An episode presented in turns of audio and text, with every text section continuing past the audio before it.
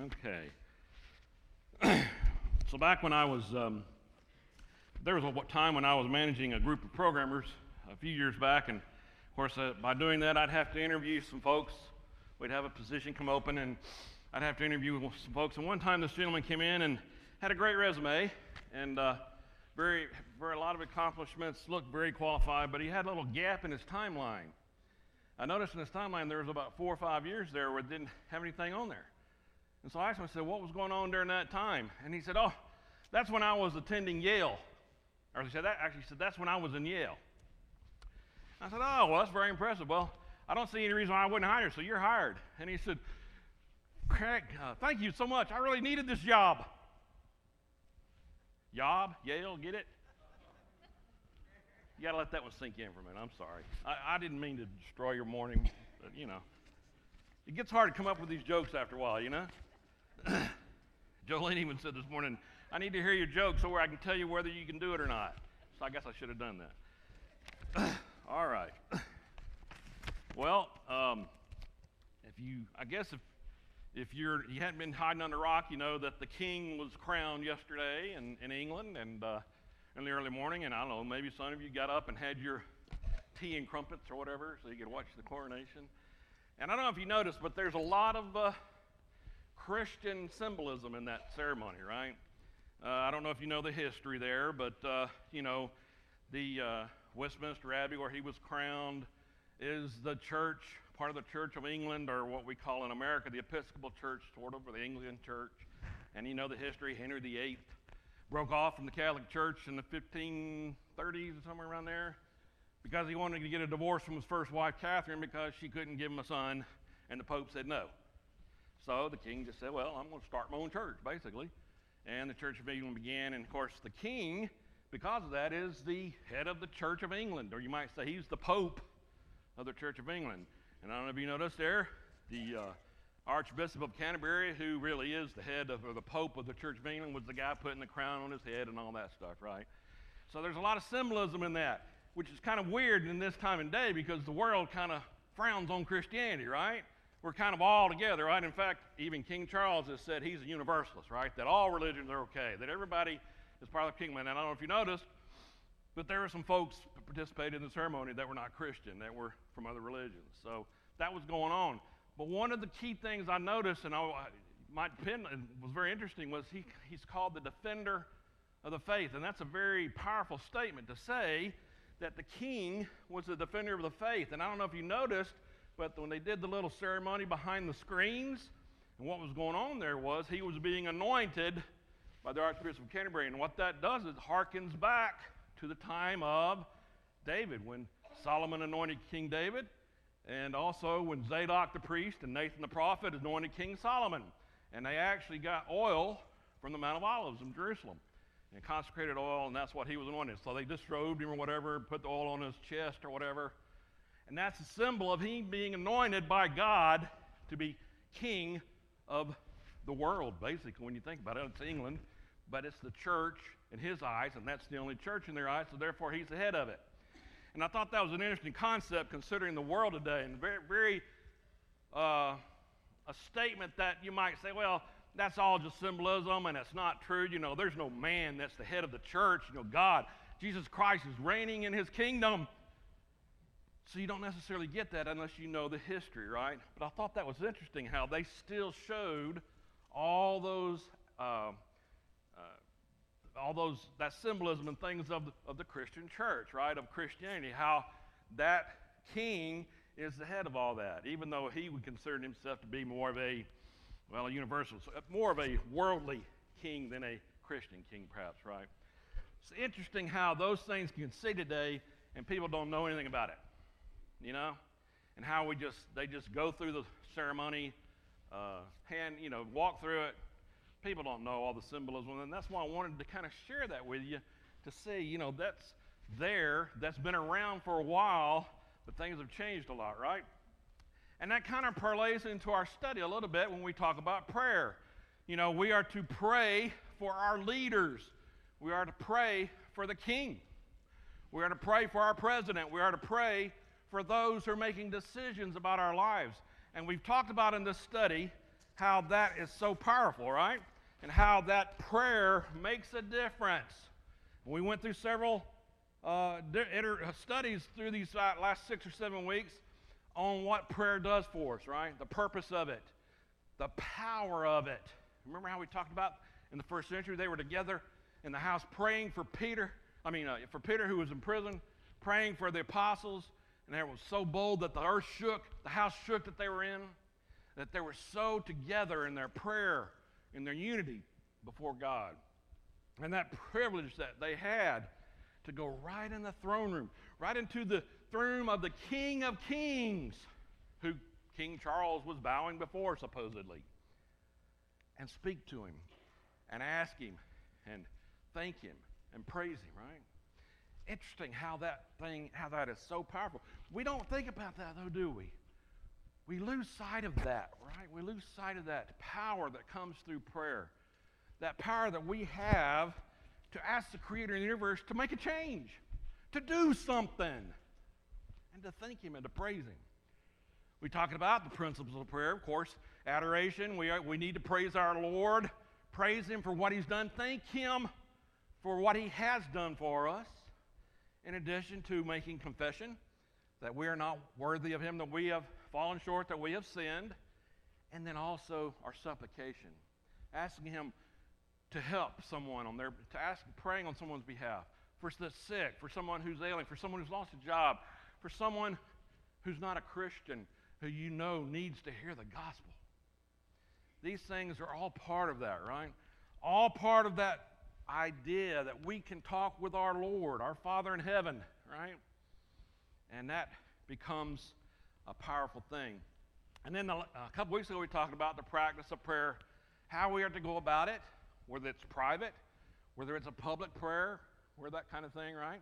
How Jesus talked about you shouldn't be doing it just to please men, like the Pharisees did, right? Or the hypocrites, but to go into your own room by yourself in private and pray, for God hears you even in private. We talked about how it's something that's a personal thing. It's something that is between you and Him, that you can have a relationship, just like your own earthly father. You know, I know some of you may not have had a very spiritual earthly father. Many of you have, though.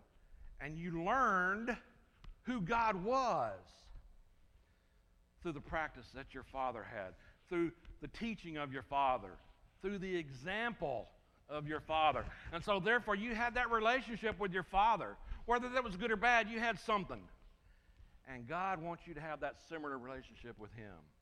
And that starts through that prayer life, through the ability to be able to talk with Him, speak with Him, and have that communion together. What an awesome thing! What an awesome privilege we have as Christians. We talked about that even, how not everybody has that privilege. Well, all this to say, if that's the case, then why don't we pray?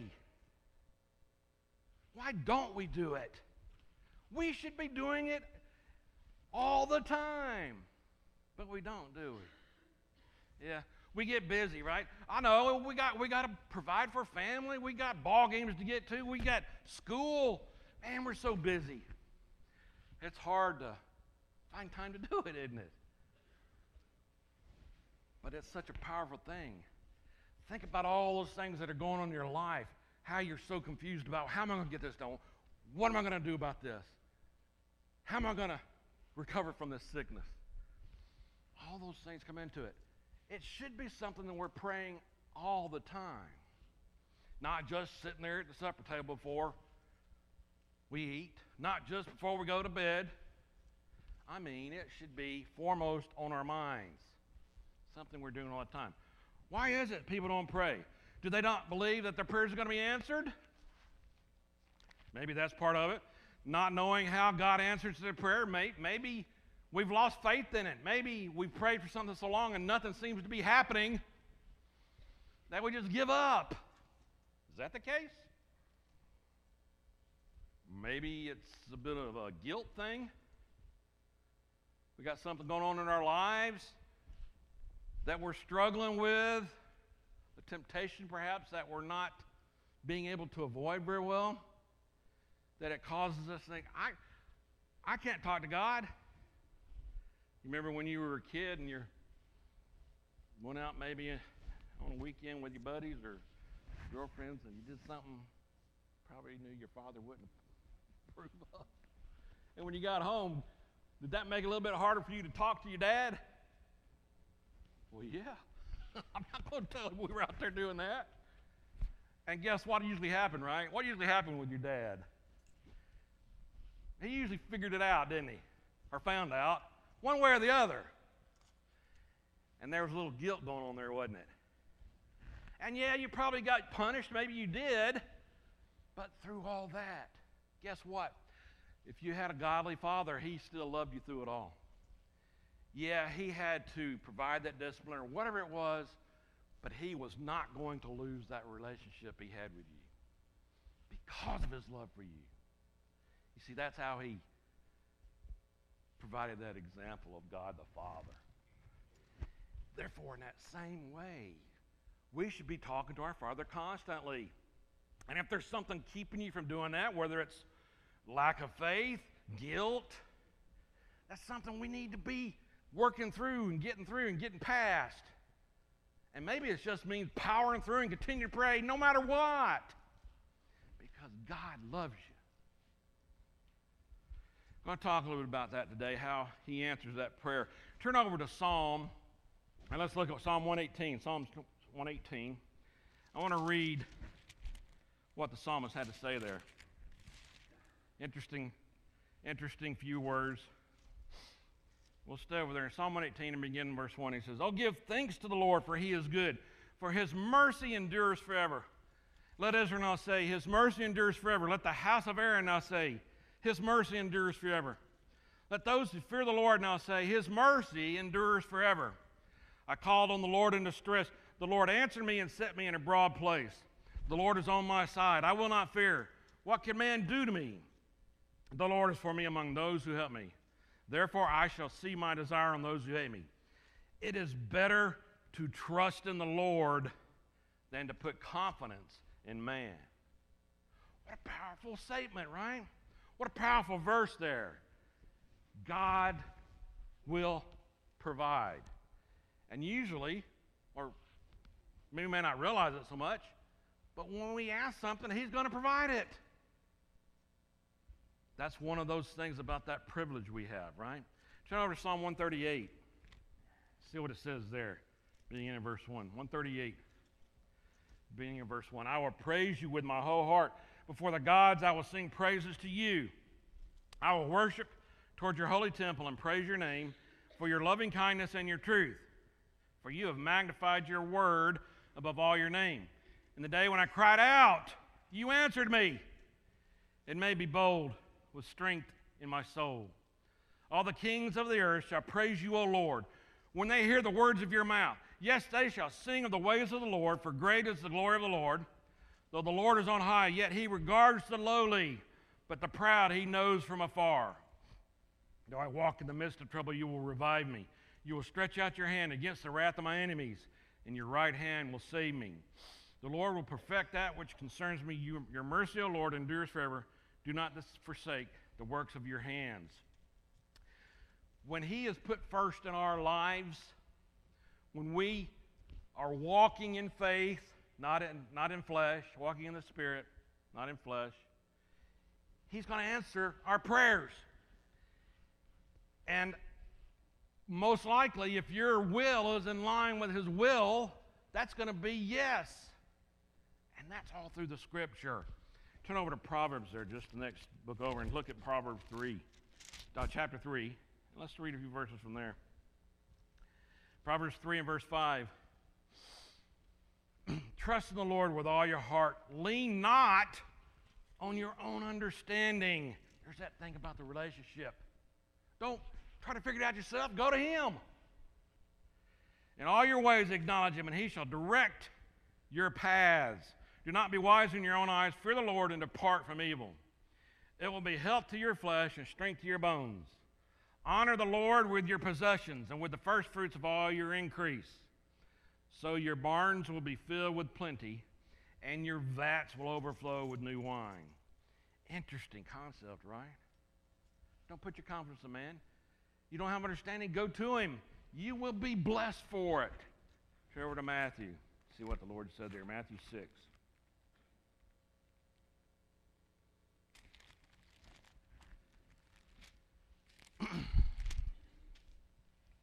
Matthew 6 and verse, uh, let's go with 31. He says, Therefore, do not worry, saying, What shall we eat? Or what shall we drink? Or what shall we wear? For after all these things the Gentiles seek. For your heavenly Father knows that you need all these things. But seek first the kingdom of God and his righteousness, and all these things shall be added to you. Therefore, do not worry about tomorrow, for tomorrow will worry about its own things. Sufficient for the day is its own trouble. What's he saying right there? Do not put confidence in man. Do not depend on your own. Go to him. Ask, seek, knock, and it will be provided. That's a promise, folks. That is a promise. So, God's going to answer yes, most likely. But I do want to point out a couple of things. Turn over to 1 John. Let's read some verses from there.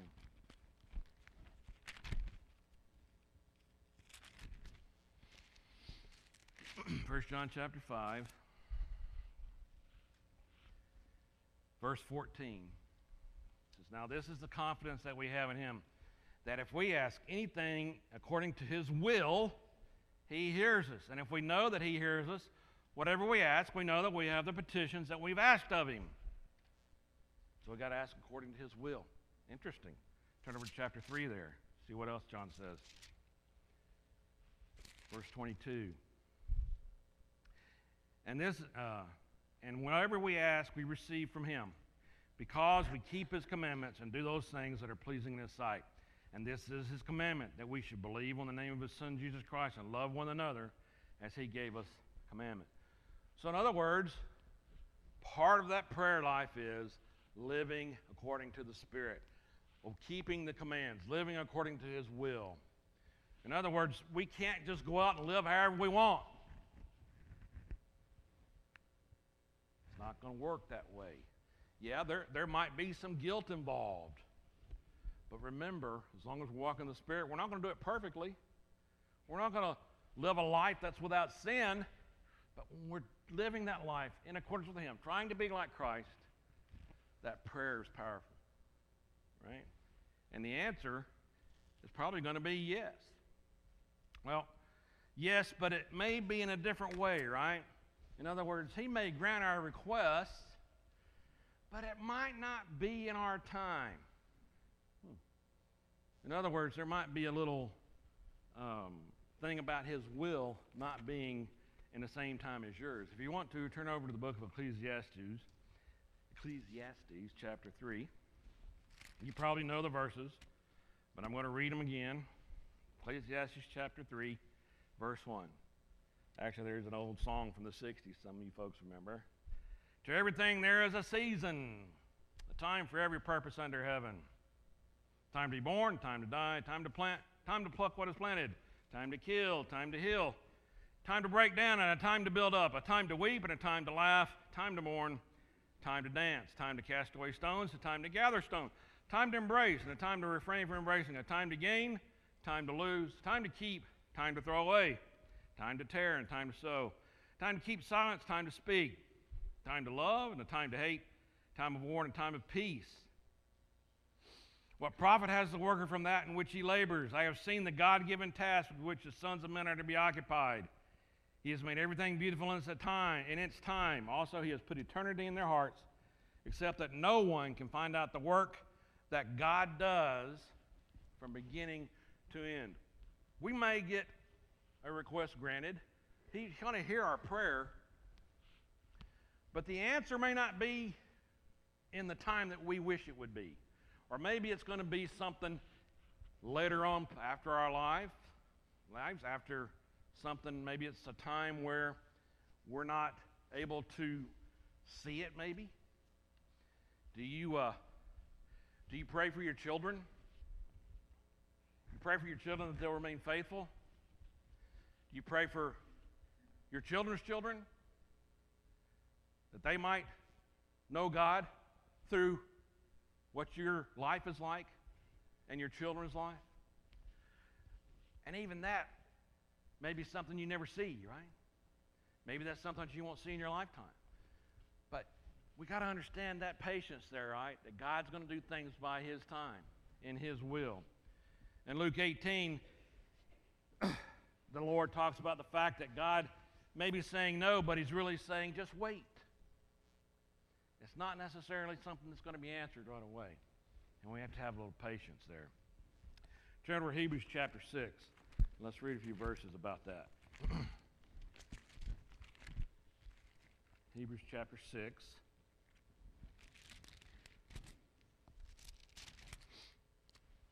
And let's begin in verse 10. Actually, let's go back to verse 9. Says, But beloved, we are confident of better things concerning you. Yes, things that accompany salvation, though we speak in this manner. For God is not unjust to forget your work and labor of love which you have shown toward his name, and that you have ministered to the saints and do minister.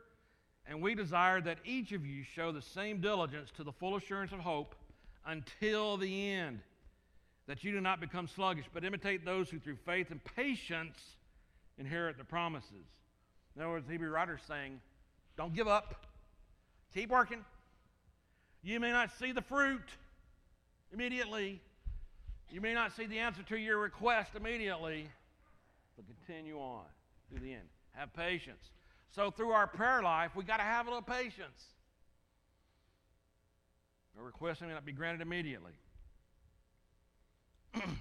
we need to keep asking and praying. Luke 11 ask, seek, and knock. I can't, um, I can't continue to say how powerful that is, right? It seems so easy, don't it? Yet, it seems so hard too, right? All you got to do is ask, seek, and knock. If you're living within that spirit, we need to remember His promise, the promise that He will provide, that He will answer our prayers, and so forth. And sometimes those requests may be answered, but they might not be what we think. Turn over to, uh, if you will, Isaiah. And uh, let's read something from there. Isaiah 55.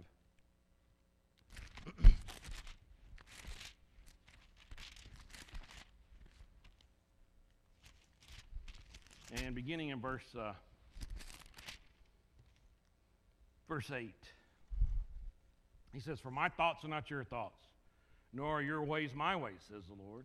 For as the heavens are higher than the earth so are my ways higher than your ways and my thoughts than your thoughts. For as the rain comes down and the snow from heaven and do not return there but water the earth and make it bring forth and bud that it might give seed to the sower and bread to the other so shall my word be that goes forth from my mouth.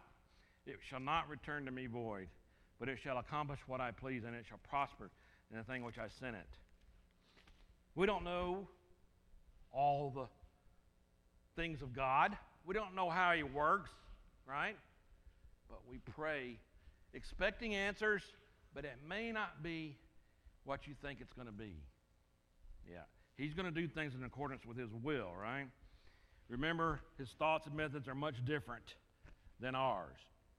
Therefore, we need to ask God for strength and perseverance, that He will provide. And uh, even though it may not be right now, even though it may not be how it was expected, we got to have that patience.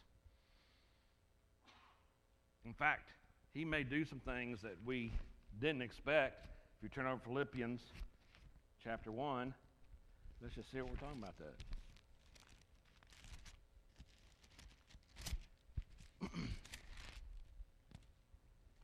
verse 29 philippians 1 29 says for to you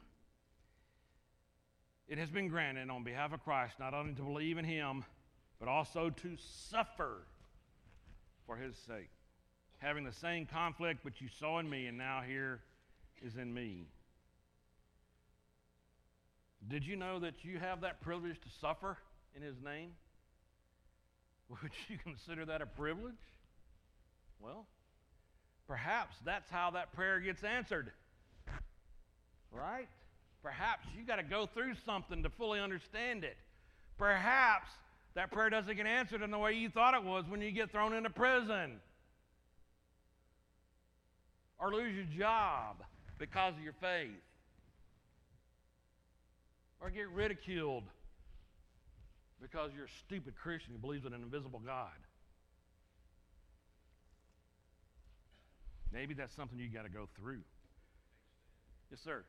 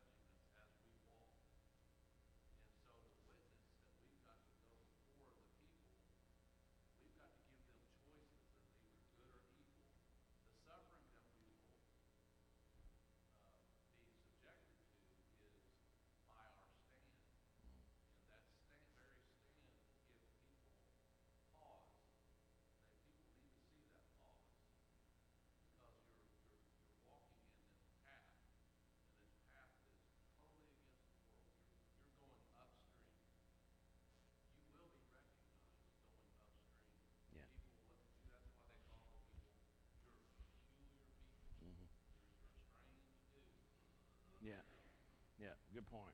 Yeah, that I like that statement. Said you know who- you are by who your enemies are. That's a very good point, and that's very true. And we have to remember, the world is not. We are not of the world, but the world will see how we live as we are Christians, and that's true.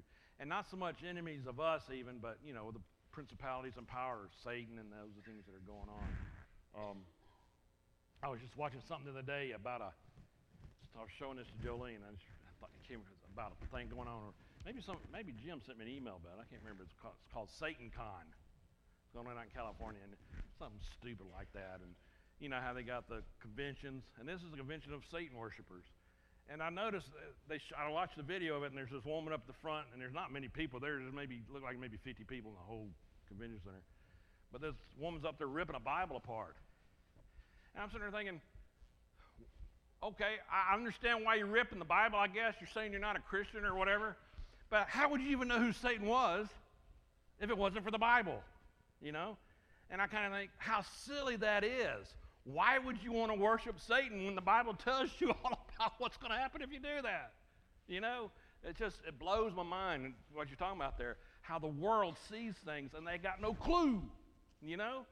I don't know if you've seen about the something I saw. The, I'm getting off subject here, but uh, something I saw the other day about the, with the. Um, uh, I don't know if I should get into it much, but the, the the homosexual movement, right?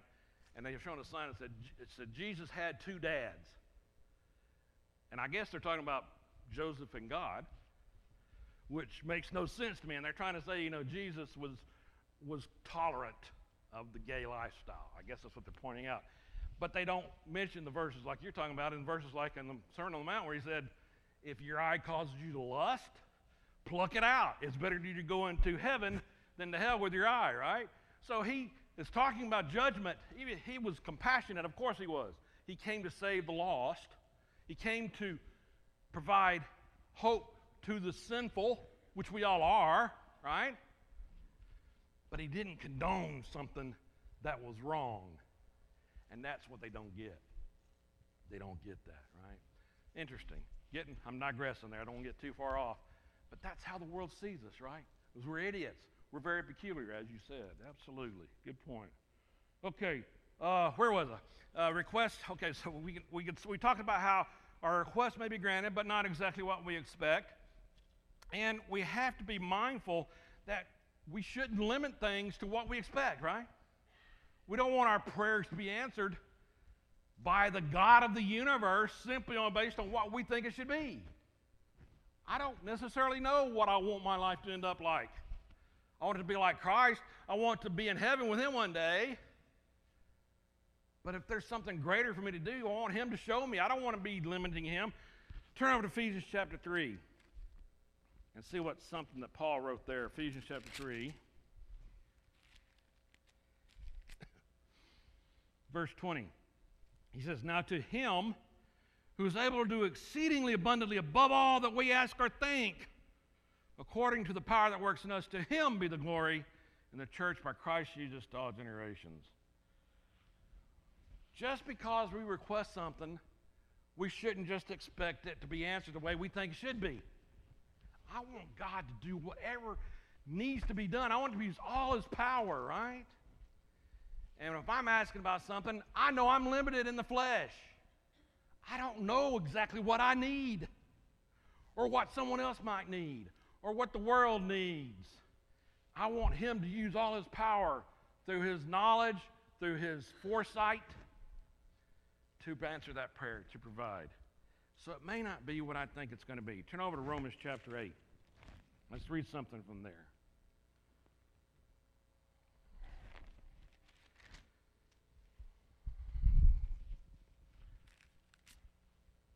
Romans chapter 8, verse 26 says, Likewise, the Spirit also helps in our weaknesses. For we do not know what we should pray for as we ought, but the Spirit Himself makes intercession for us with groanings which cannot be uttered. That's a very interesting verse, isn't it? When we're walking in the Spirit, the Spirit is dwelling in us, we are living according to His will the Spirit prays on our behalf. We don't even know what we need. Isn't that an amazing thought? And that should carry us, right? That should carry us through times of deep trouble, persecution, trials, just like he said we're going to suffer. I don't have to know exactly what to pray for. I just got to pray. Spirit's going to take care of the rest powerful statement, is it not? So, don't limit our options. Don't limit what God can do for us.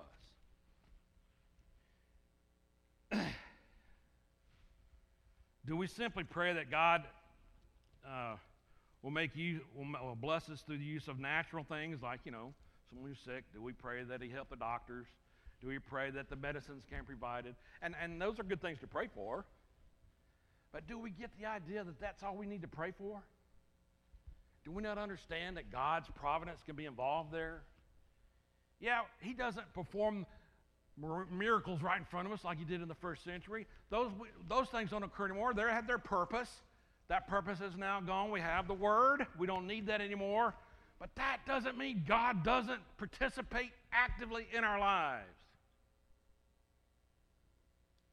And therefore, when we pray, we need to pray that His will be done, not just for the doctors, not just for the medicines, not just for this and that, but whatever He can do for us. And we need to understand that He will do it, and He can do it. How many of you have had a friend or family member who doctor said, no hope, no hope for that person? Next thing you know, they came through. You're still with us. And they're thriving. You ever had anybody, you may know it like that?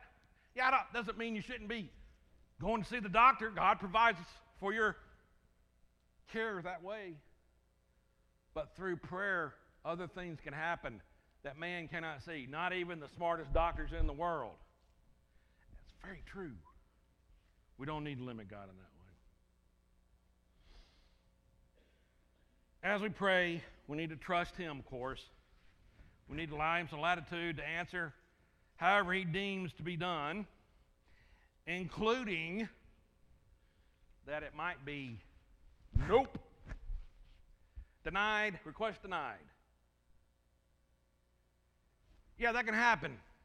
I know we don't like to hear that part of it, but it may be that your request is not in line with His will.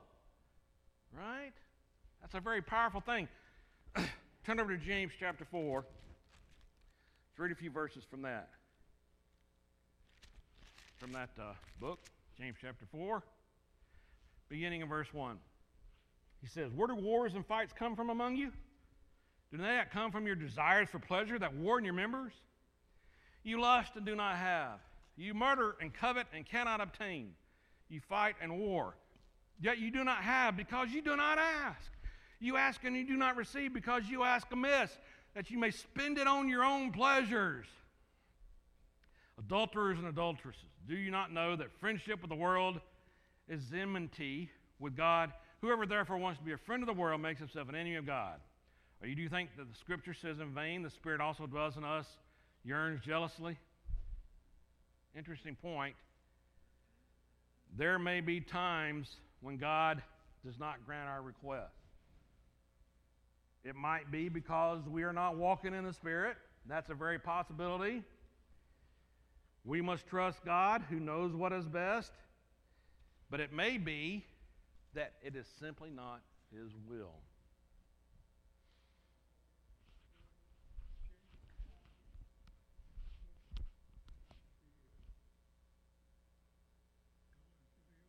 Yeah, James 5, calling for the elders tonight, yeah. Yeah. Yeah, to call on the elders, have to pray, yeah, absolutely. I want to turn over to, uh, you don't have to turn with me, but I want to go over to Habakkuk chapter 3 and read a verse here. if I can get over there.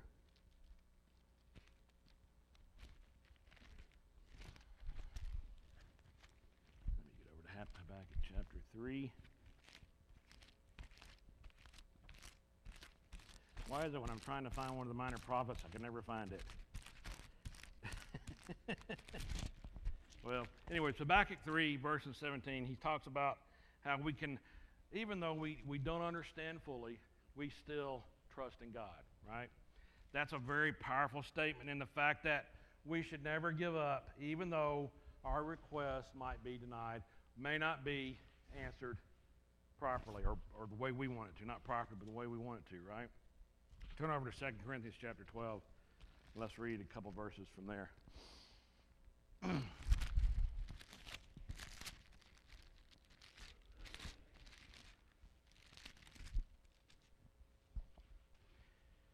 Second Corinthians chapter 12 and verse 7.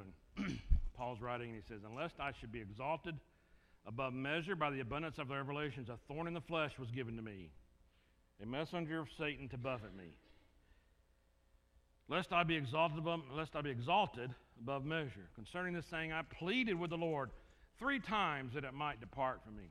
And he said to me, My grace is sufficient for you, for my strength is made perfect in weakness. Therefore, most gladly, I would rather boast in my infirmities, that the power of Christ may rest upon me. Therefore, I take pleasure in infirmities and reproaches, in needs and persecutions and distress for Christ's sake. For when I am weak, then I am strong. This is an example of Paul praying. He says three times that this thorn be removed, whatever it was. Most scholars would think it was blindness, but we don't know for sure. And yet, God said, No. My grace is sufficient for you to live the way you're living with this infirmity. So you could say, his request was denied, right? The answer to his prayer was no.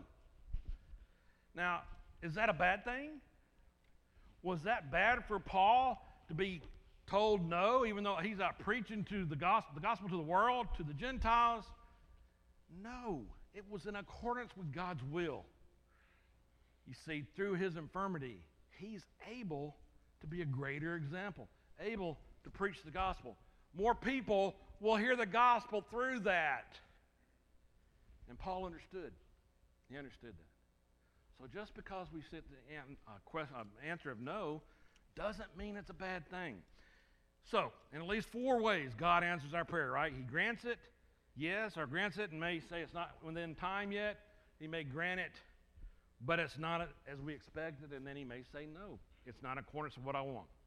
God may choose to answer our prayer however he sees fit. We need to remain confident in that. We need to continue that relationship with him. and we need to pray without ceasing. This ends our study of prayer. I hope it's been a good study for you. I hope, if nothing else out of this, your prayer life has been more robust because of it. Next week, we're going to, we have three more weeks in this quarter. We're going to start a study. Uh, we had a study a few years ago, and I, it was well received, so I'm going to do it again on, on ministering spirits. We're going to talk about angels water angels, who are angels. And we'll have about six weeks of that. I, I, don't, I know Todd's been talking about the way we're going to set up new quarters. May, at the end of May will be the end of this quarter. Then we'll have a two-month quarter, uh, June and July, and that. So we're going to have a, about a six weeks of the angels, and I think the last six weeks of that next quarter we'll do a study on um, if we can, how we can have confidence in the Bible. Okay, and then in August that next quarter, and that's going to be more in line with what uh, the Bible curriculum is going to be. So until then, that'll. So I hope you'll be back next week. Uh, the study of angels is a very good study, very interesting, and it's something that we don't necessarily understand very well. So hopefully it'll be a good study for you. All right, thanks for being here.